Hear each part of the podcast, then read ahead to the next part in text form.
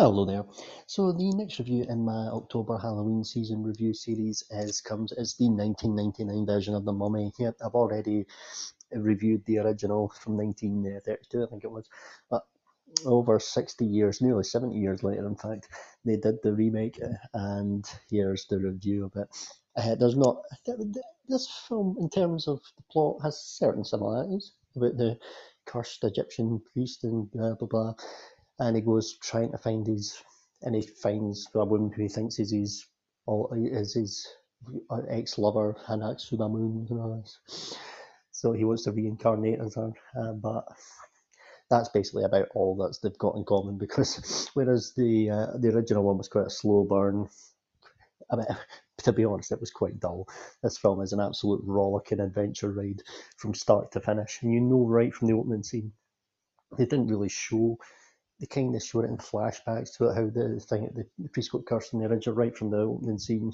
You've got you just know this is going to be completely different as well. When, you, when you've got tongues getting cut out and flesh eating bugs and things like that. Uh, but with this film, honestly, although it definitely has horror elements, it has more in common with Indiana Jones than it does the original Mummy. It's definitely got the same spirit uh, adventure action packed and humour as well, which is great because the again the original is quite dull, but this film is honestly rolls along at a cracking pace, and there's uh, just just a, there's so much humour in it. You've got Brendan Fraser as the, the lead here, Rick O'Connell, who has to go back to the lost city, Hamon-Trazes, because he's been there before, but he takes these people who are going there to find the gold and things like that. And Rachel Weisz is a is a great female lead too. They they bounce off each other nicely.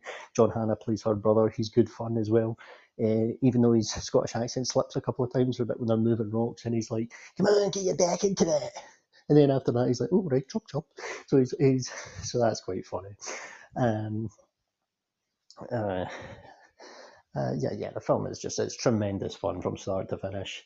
A proper, proper old-fashioned. action. It's an old-fashioned action adventure with modern technology at the time. In fact, the CGI actually still looks good to this day. It's hard to believe this film's 21 years old now. 21 years old, and actually, CGI looks, still looks really damn good. Still looks better than some of the stuff that gets through today. So there you have it it's great fun as well.